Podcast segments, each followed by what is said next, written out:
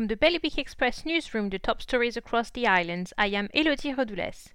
Jersey has been trying to calm troubled waters over fishing rights this weekend by explaining that its hands have been tied by UK and EU.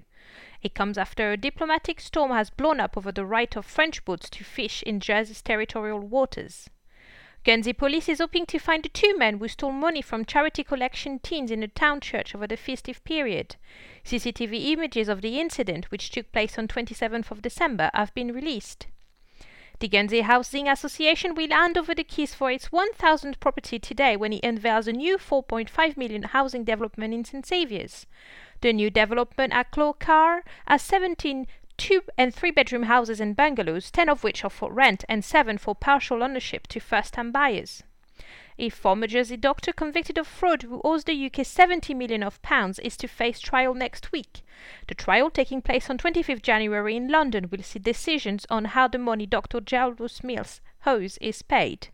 For more on these stories, visit bailiwickexpress.com.